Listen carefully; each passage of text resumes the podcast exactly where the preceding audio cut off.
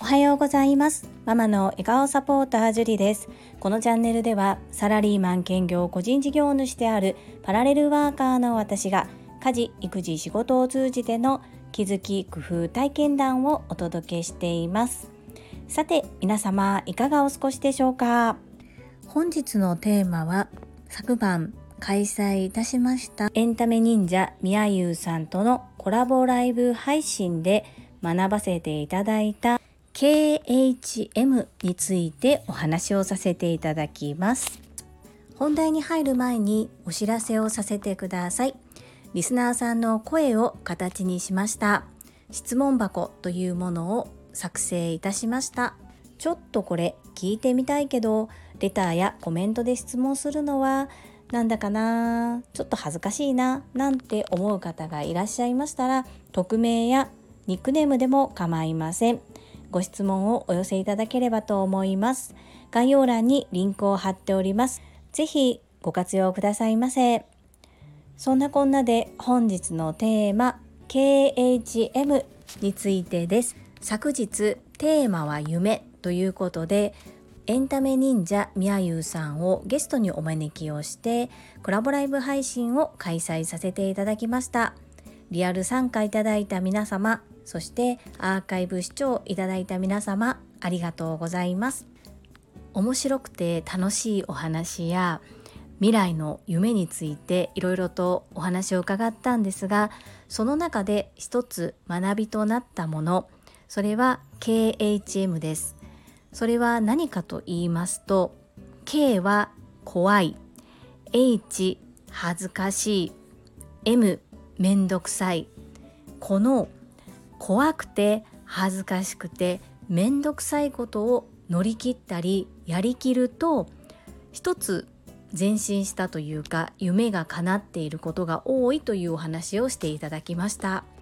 なるほどなぁと思いながらお話を伺っておりまして怖いからやりたくない。恥ずかしいから躊躇する。めんどくさいからなかなか手がつけられない。そういったことってありませんか？でも自分を変えたい。夢を叶えたい。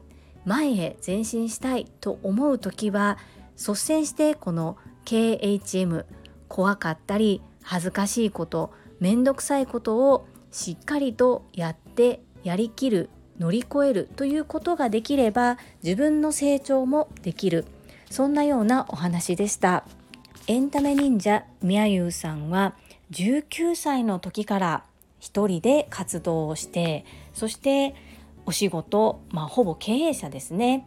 切り盛りをしながら人員を確保しながらそしてやりたいことをやるということをずっと続けてこられた方です。そしてエンタメ忍者みやゆうさんには名古屋に忍者ランドというテーマパークを作るということが夢なんですね。それに向かって着々と計画を立てられていていろいろと前へ進んでおられます。細かいこと詳しいことは昨日のライブ配信のアーカイブをお聞きいただきたいと思うのですが私も自分の叶えたい夢があります。そして向かう方向が少しエンタメ忍者みやゆうさんと共通しているところがありますのでこのね何者でもない私が言うのも大変恐縮なんですが一緒に夢に向かって進んでいけたらなというふうに思っております。私は今日ほんの小さいスモールステップですが夢に向かって一歩踏み出す日となりました。私の主催するお料理教室ジェリービーンズキッチンにてオンラインの講座を開催するのですが国境を越えます。初めて海外とつないでデコ巻き寿司のオンラインレッスンを開催いたします。言語は日本語ですがカンボジアの皆様と一緒に巻くこととなりました。またそのレポートは後ほどさせていただきたいと思います。今回エンタメ忍者みやゆうさんとのコラボライブ配信をする時に私が掲げた目標というのが傾聴力聞く力です。相手の話を聞くそして聞くところから学びや会話が始まるということでできるだけ一生懸命聞くことに集中注力したつもりでしたがやはりどうしてもお顔が見えず表情がわからないところもあったりしてこちらからちょっとかぶせて喋ってしまうところもあったなというふうにそこは反省しております。ですが片やエンタメ忍者みやゆうさんは晩酌をしながら私と対談してくださっているのに対し私はもう汗だくで必死でした。これもいい経験をさせていただきたいなというふうに思いまして怖い恥ずかしいめんどくさいの KHM を教えていただきましたのでこれからもちょっと怖いな恥ずかしいなと思うところも前に出て挑んでいきたいというふうに思いました。またタイミングを見てコラボライブ配信も挑戦していきたいと思います。最後までご清聴くださりありがとうございました。それでは本日もいただいたコメントを読ませていただきます。第365回感謝次男から越後屋さんへのラブレターコメント返信にお寄せいただいたコメントです。ほめほめドッグトレーナーゆかさんからです。樹里さん大変遅くなりましたがスタンド FM1 周年記念本当におめでとうございます。クラッカークラッカーシャンパンシャンパン。365日毎日欠かさずやると決めて貫く信念の強さ。本当にかっこいいです。樹里さんもスタイフ開始当初は収録に何時間もかかっていたのですね。お話ししてくれてありがとうございます。樹里さんもそうだったのかととても励みになりました。先日自分の配信で初回と2回目の収録に樹里さんよりもかかったと言ってしまいましたが、てんてんてん、家中は語るなでした。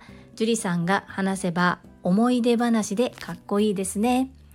今朝、初回放送を聞かせていただきました。最初から上手と思うけど、どれだけ苦労されたか自分がやってみてわかります。2回目以降も全部楽しみに聞かせていただきますね。ところで、りんちゃんの早速の復活、大喜びしましたよ。越後屋さん、夜も寝ないでやには大笑いさせていただきました。りんちゃん、ポケモングッズのご褒美嬉しかったね。越後屋さんは本当に優しさの塊。素敵ですね。ゆかさん、1周年のお祝いありがとうございます。そして収録なんですが、本当に最初はものすごく大変でした。今思えば1年前、必死だったんですね、その時は。ですが、365日やっていると今も大変な部分はありますがやはり慣れっていうのがあるんだなというのと1年前に比べたら少しは成長できている自分に出会えているのでやっぱり何かを決めてやり続けると人は変わることができるんだなというのを自分の体験経験から感じております。そして収録すればするほど大好きな Voicy のパーソナリティでいらっしゃる「世界はあなたの仕事でできている」の朝倉千恵子先生ってやっぱりすごいなということを発信してみるからこそ気づける部分がたくさんあります。そして過去回に関してもゆかさんのように私が発言したことによって遡って聞いてくださっている方がたくさんいらっしゃいます。この場をお借りして感謝申し上げます。お心遣いに感謝申し上げます。ありがとうございます。そして、りんちゃんのことについても触れてくださってありがとうございます。はい。越後屋さんは本当に優しさの塊です。続きまして、ゆっきーさんからです。ジュリさん、スタイフ1周年おめでとうございます。パチパチパチパチパチ。毎日配信は本当にすごいことです。私も最初は毎日配信をしていましたが途中からネタ切れと息抜き欲しさに週末はお休みしています。自分との約束を守ること有言実行されること見習いたいです。樹里さんとの出会いは確か4月頃私はスタエフ内で発達障害と検索したら樹里さんのチャンネルにつながることができそして配信の中で朝倉団長の Voicy を紹介されていたのでトラファミリーに仲間入りさせていただき毎日学びと気づきをありがとうございます。樹里さんはご自身のことをおせっかいとおっしゃっていますがしっかり相手のことを考えての行動ですし何よりもアンテナの多さと速度の速さに脱帽です。これからも配信楽しみにしています。ゆっきーさんありがとうございます。そしてお祝いのメッセージもありがとうございます。ゆっきーさんも毎日配信をされていて途中からは土日お休みということなのですが土日お休みでもそのサイクルを毎日継続して続けられていることは私はすごいことだなというふうに思います。そして私のことを発達障害ということをキーワードに探していただけて出会えたこと本当に嬉しいです。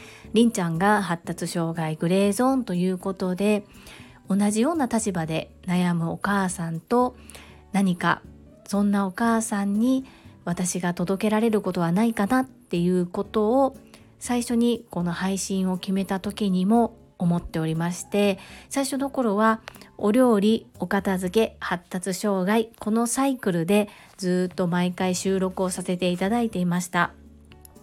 そしてユッキーさんは私のこのスタンド FM の配信を聞いてくださっている中ではかなり珍しいパターンで逆輸入ですね。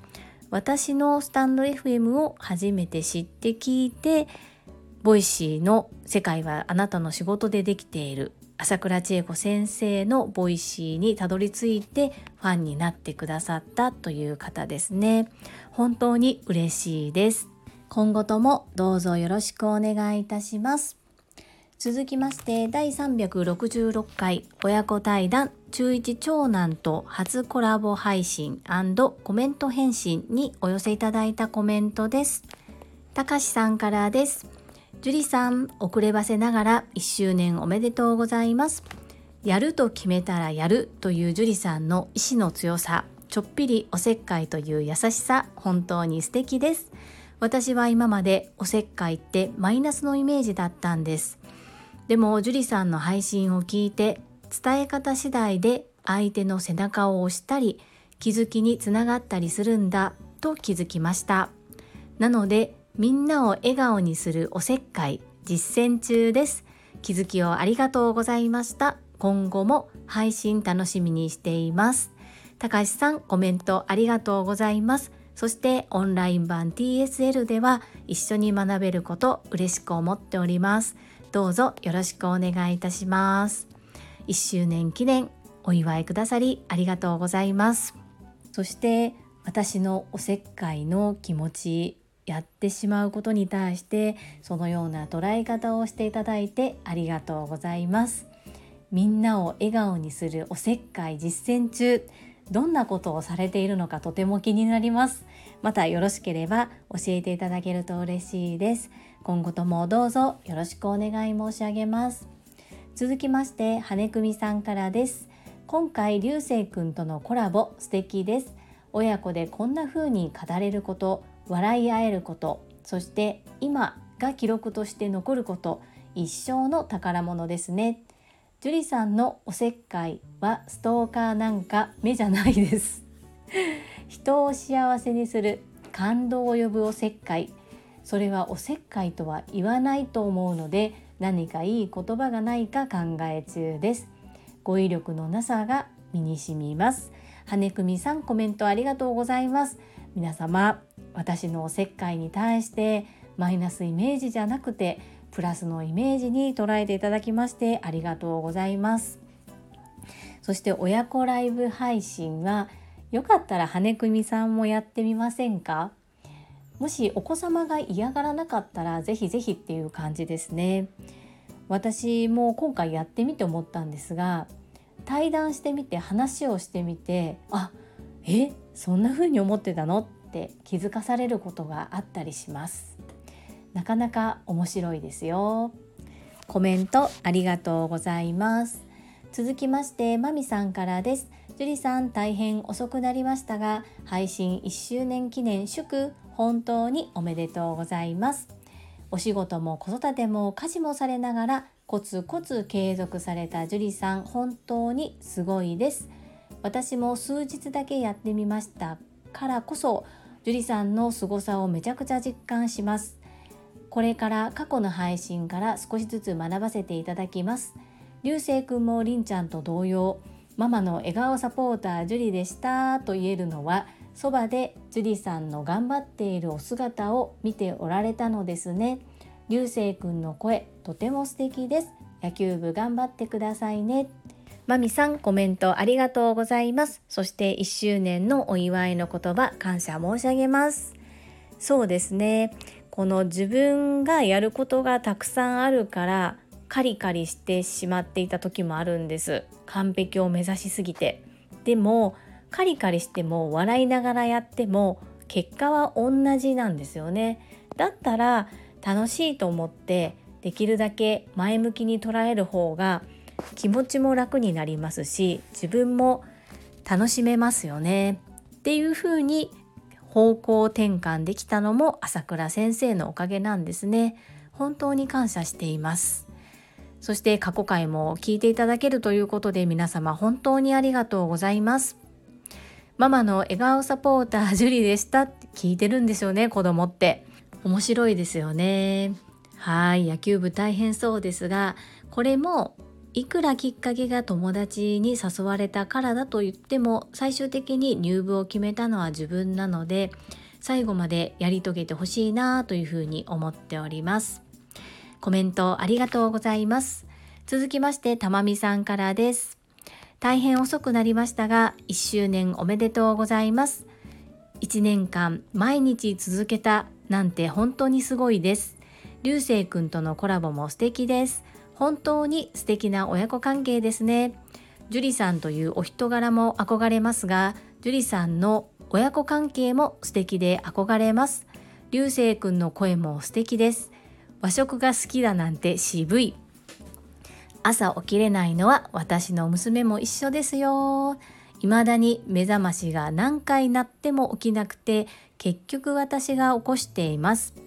流星くんはちゃんと自分で起きれる方法を考えていて偉いですね。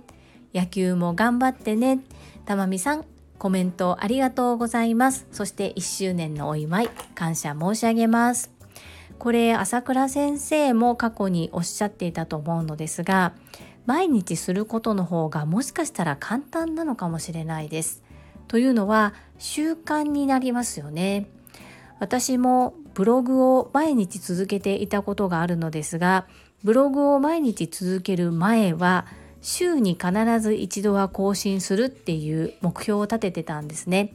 そして私は欲張りなのでお料理の方のブログとお片付けの方のブログとジャンルが違うのでブログを2つ持ってたんですね。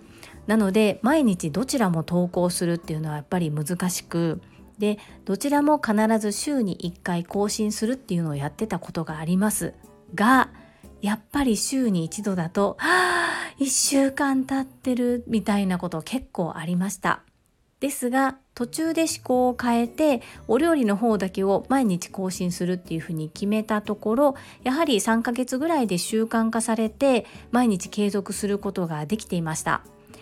いろいろとこのどの SNS が自分に合っているのかなというところでアメブロを毎日更新していたこともあればその後はインスタグラムを毎日投稿していたりそして今はこの音声配信スタンド FM を毎日更新に切り替えましたがこの365日やり遂げたっていうのはスタンド FM が初めての経験になります。そして親子関係そんな風に言っていただきましてありがとうございます。特に上の流星とは私ちょっと性格が似てるところがありましてよくぶつかるし本気で喧嘩します。でも喧嘩し合えるっていいなってそれこそ朝倉先生のおかげで思えるんですね。で喧嘩しても別に仲が悪いわけではないのでちゃんと話し合える時間冷却して話し合える時間っていうのを作るようにしています。私子供の頃どちらかというといい子でいたくて親の顔色を伺っているような子だったんです。長女ということもありまして妹は甘え上手で言いたい放題したい放題だったんですけれども私は別にお姉ちゃんだからお姉ちゃんだからと言われて育ったわけではないんですが多分性格でしょうね。もう親の顔色をずっと伺っているような子でした。なので自分の子供はもっと親に甘えられるような状況になったらいいなっていうのを自分が子宝に恵まれた時から思っていたように思います。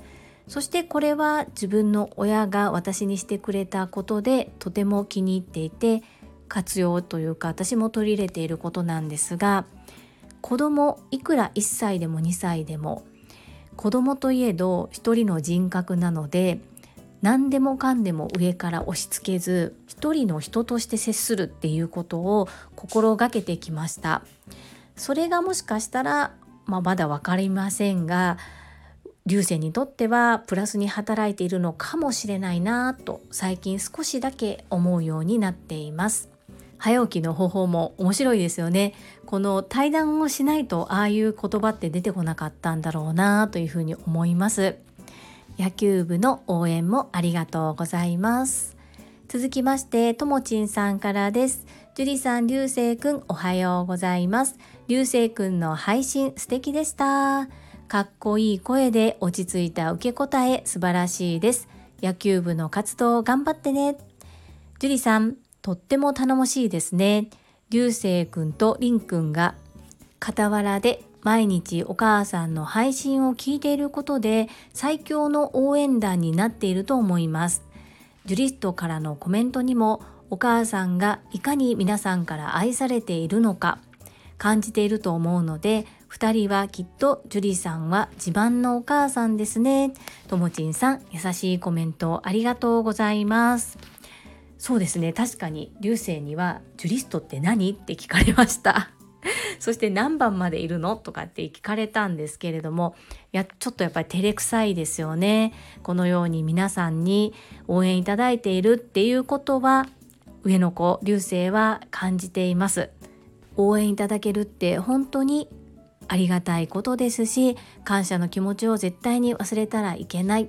そこは私は流星にしっかり分かってほしいなと思って話をしています。ともちんさんいつもコメントありがとうございます。続きまして第367回近況報告驚きとモヤモヤコメント返信にお寄せいただいたコメントです。樹里さんへ流星くん曰く樹里さんは頑固な方なんですね。優しい印象しかないので私にとっては意外です。さて嫁が日本に帰ってきて一言こう言いました。日本は物価が安い。韓国ではすごいスピードでインフレが進みスーパーで卵を買うと日本では10個入り200円しませんが韓国では20個入り800円します。ユフは1997年から韓国に行っていますが当初は物価が日本の7掛けぐらいで全体的に安い印象がありました。2010年前後でもソウル内でのアルバイト広告で時給を見ると400円前後だった記憶があります。なんと今は1000円を超えました。日本はアジアの中で安い国になっています。ビッグマック指数ではタイより安いんですよ。なので韓国人タイ人が日本に来たら日本って安いってなります。樹里さんも昔から韓国行ってるのでユフのショックさは伝わると思います。今は韓国高いですよ。ゆうこれたかさんコメントありがとうございます。そうです。私頑固なんですよ。そして実は流星も頑固なんですね。なのでお互い頑固でめっちゃぶつかります。そして物価の話なんですがおっしゃる通りですね。私も韓国は安いから行っていた頻繁に行けていたっていうところがあります。泊まるのはミンジョン友達の家だしそして飛行機はだいたいマイレージ3回に1回ぐらいはマイレージで行ってたのでマイレージだからタダですよね。そして現地でご飯も安くて美味しくて買い物も安くて可愛くてすっごく楽しい思いをしていたのですが今はもうそういうわけにはいきませんよね。これはいろんな方がおっしゃっていますが日本なんとかしなくてはならないというところですね。大切な気づきを奥様のお話から教えていただきましてありがとうございます。続きまして中島みゆきさんからです。樹里さん、学童クラブの方のご対応に対してのお気持ちわかります。私も樹里さんと同様に時間は大丈夫ですよ。りんくんの大切なママ、どうぞお気をつけてお迎えいらしてくださいねとお伝えすると思います。そこで思ったことがあります。私は過去に子供を保育園に預けていて自営業で多忙な日々時には帝国を過ぎてのお迎えもありましたその度に先生は「ママ今日もお疲れ様ですお迎えありがとうございます」と先生笑顔でおっしゃってくださいました。当時のことを思い出し改めて感謝することができました。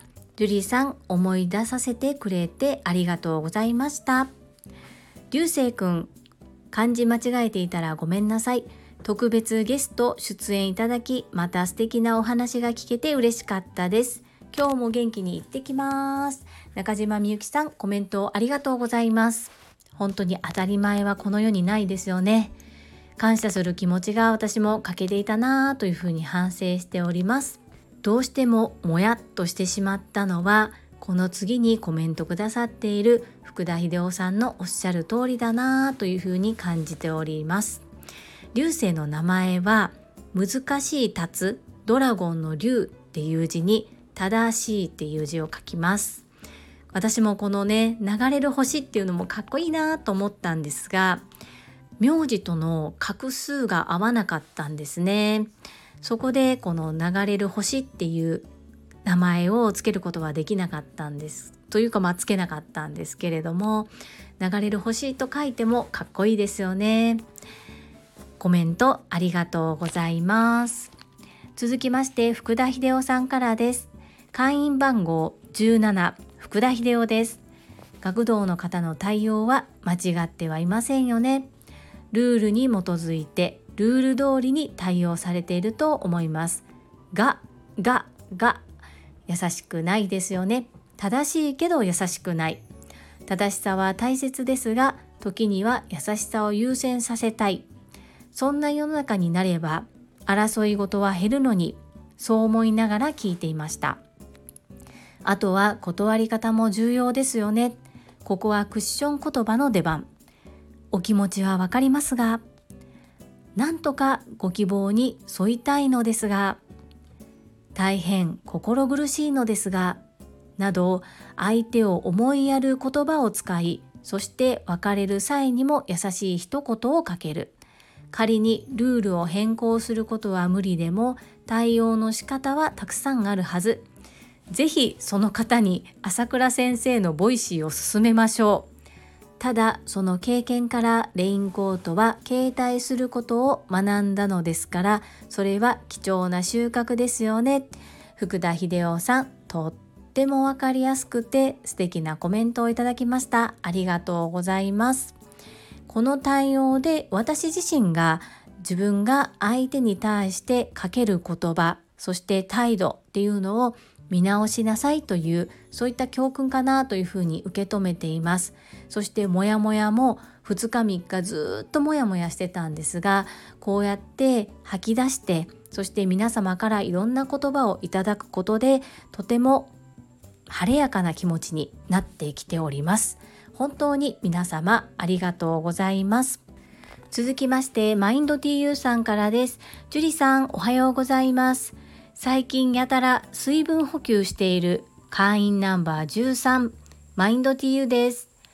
近況報告で2、3分迎えが遅くなることを許してもらえなかったことですが、愚痴ではなく、樹里さんの中でしっかり前向きに消化していると感じました。樹里さんが言うように相手は変えられないそれなら自分がどのように接していくか前向きに考えることが一番建設的だと感じます。樹里さんはそれができていると思います。最後に3人での笑顔サポーター樹里でしたの終わりにまたほっこりした会員ナンバー13番マインド TU でした。マインド TU さんコメントありがとうございます。やたら水分補給。もう倒れないでくださいよ。心配しますから。必ず水分補給。ビールより先に水です。よろしくお願いいたします。そうですね。私も23日冷却期間を経てこうモヤモヤしつつも皆さんの前でお話しさせていただいたことで自分の気持ち感情整理ができたように思います。そしてそのことに対してそれはひどいよね。とかではなくそうなった時にはこういうふうに考えたらいいよねっていうような考え方お話を皆さんがしてくださっていることが何よりありがたいなというふうに感じております。そして最後に3人でハモったのはこうせーのって言ったわけじゃないんですよね。ただ私がこう喋ってる時に隣に子供たちがいて 2人ともなぜか同じタイミングで言ってたのでなんかすごく面白かったです。ほっこりしていただきましてありがとうございます。続きましてひろぴょんさんからです。樹里さんおはようございます。Google マップの掲載情報は Google マップ側が掲載内容の確認などの情報を集めているのですね。初めて認識しました。確かに待っていても正確な情報は集まらないですよね。学童の件、ルールが厳しいのですね。遅れる時間の程度はあると思いますが雨の状況と23分の時間であればお許しいただいても良いのかなと思ってしまいます。福田秀夫さんもおっしゃっていますが優しくないですよね。相手の立場になれば対応も変わるのではないかと感じました。優しい世の中になるように自分も気をつけたいと思います。流星くんわざわざ返答の声出しありがとうございました。りんちゃんとのコラボ放送も期待していますのでよろしくお願いします。樹里さん本日のライブ楽しみにしています。Google マップは本当にびっくりしましたね。ですがこうやって地道な努力そして地道な調査が私たちが使いやすいマップを作り上げてくれてるんだなということを初めて知ることができて本当にいい経験だったと思います。そしてルールが厳しくなんとか23分待っていただけないかなと甘えてしまった部分なんですがやっぱり相手の立場に立ってものを考えなさいよ発言を考えなさいよっていうことを神様が教えてくれたのかなというふうに受け止めようと思っております。ありがとうございます。そしてひろぴょんさん昨晩ライブ配信生放送でご参加くださいましてありがとうございました。団員の皆様がたくさん集まってくださって心強かったです。本当にありがとうございます。続きまして英語学習者と世界をつなぐキューピット英会話講師高橋明さんからです。樹里さん、流星くん、りんちゃんこんにちは。最後の3人のハーモニーがとっても素敵でした。学童の件私もその理由で23分ならいいですよと言いたいし言ってほしいなと思います。学童の方にも事情があってのことだとは思いますが切ないですね。海外の方が優しいかなと考えてみましたがこればかりは人によるとしか言えないなと思いました。海外の方が自分の仕事の責任範囲が明確だからなおさら対応が冷たくなるケースもあります。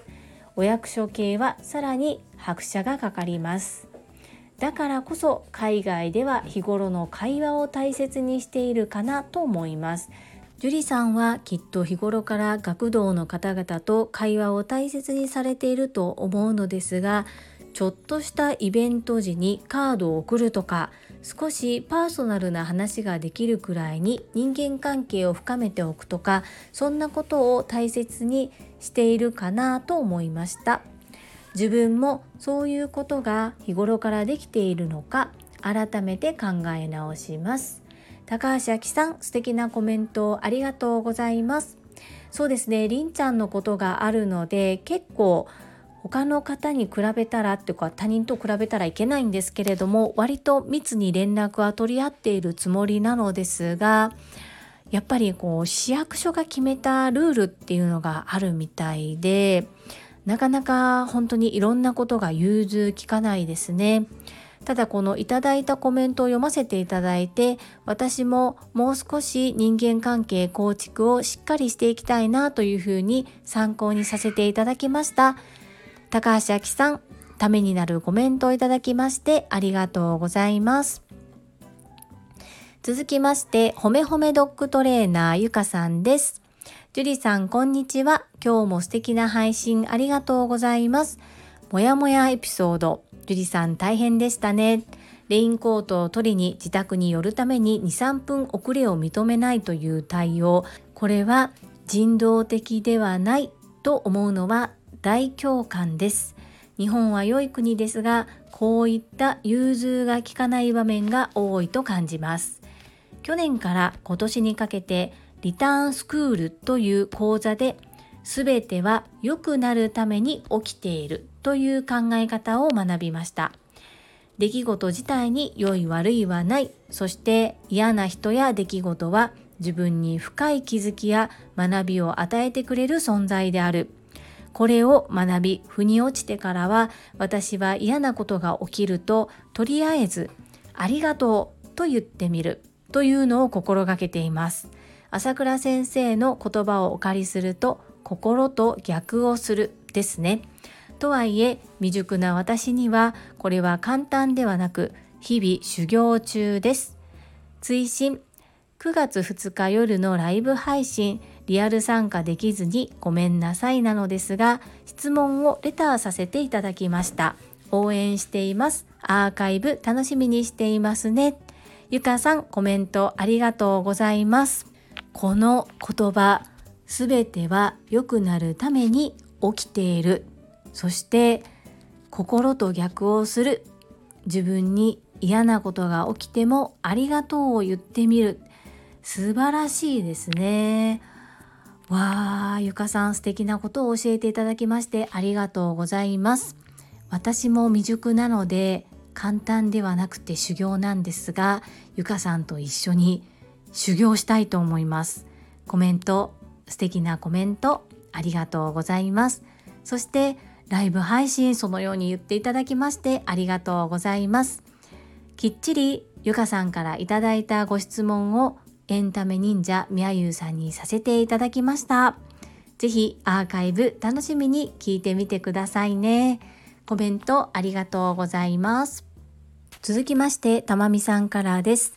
職場には同じような電話がありましたが、ジュリさんすごいですね。会社は見た目ですぐわかるので目につきやすいですが個人で自宅で行われている活動が Google マップさんまでに伝わっているなんて本当にすごいです。学童の対応福田秀夫さんのコメントに感動しました。仮にどうしてもルールを曲げることができないのであればずぶ濡れで現れた樹里さんに申し訳ないという姿勢で接してくださればこちらの気持ちも変わっていたと思います。本当に言葉や態度姿勢って本当に大切ですね。学ばせていただきました。樹里さんシェアしてくださりありがとうございます。流星くんコメント返信すごいですね。最後に3人で声を重ねてのママの笑顔サポータージュリでした。に感動しました。流星くんりんちゃんありがとうございます。たまみさんコメントありがとうございます。そうなんですよ。この Google マップさんどうやって調べたんでしょうね。本当に不思議です。そういえばじゃらんさんから掲載のオファーをいただいた時もどうやって調べたんだろうなってすごく不思議に思ったんですけれどもなんかそういう見つける技があるんですかね？営業さんってすごいですよね。そして学童の対応私も福田秀夫さんに乾杯です。コメント本当に感動しました。考え方態度姿勢って本当に大切ですね。たまみさんコメントありがとうございます。そして最後に3人で声が重なってしまったこと。これは私も笑っちゃったんですけれども本当にたまたまなんですよ。楽しかったです。コメントありがとうございます。続きましてともちんさんからです。樹里さんおはようございます。昨日のエンタメ忍者みやゆうさんとのコラボ配信おめでとうございました。樹里さんの進行落ち着いていてとても素晴らしいと思いましたよ。果敢に挑戦する樹里さんの姿勢本当にすごいと心から思います。ありがとうございました。学童のお話憤りを感じる気持ちとてもわかります。福田秀夫さんのコメントにありました。正しさと優しさのお話大きくうなずきましたたくさんの保護者がいる中でお一人を許すとあの人もこの人もとなる心配もあるのかもしれませんがお母さんの気持ちに寄り添うことを思うと言葉がけが変わったかもしれませんね。樹里さんの体験から考える機会をいただきありがとうございます。ともちんさんコメントありがとうございます。そしてみやゆうさんとのコラボ配信聞いてくださいましてありがとうございます。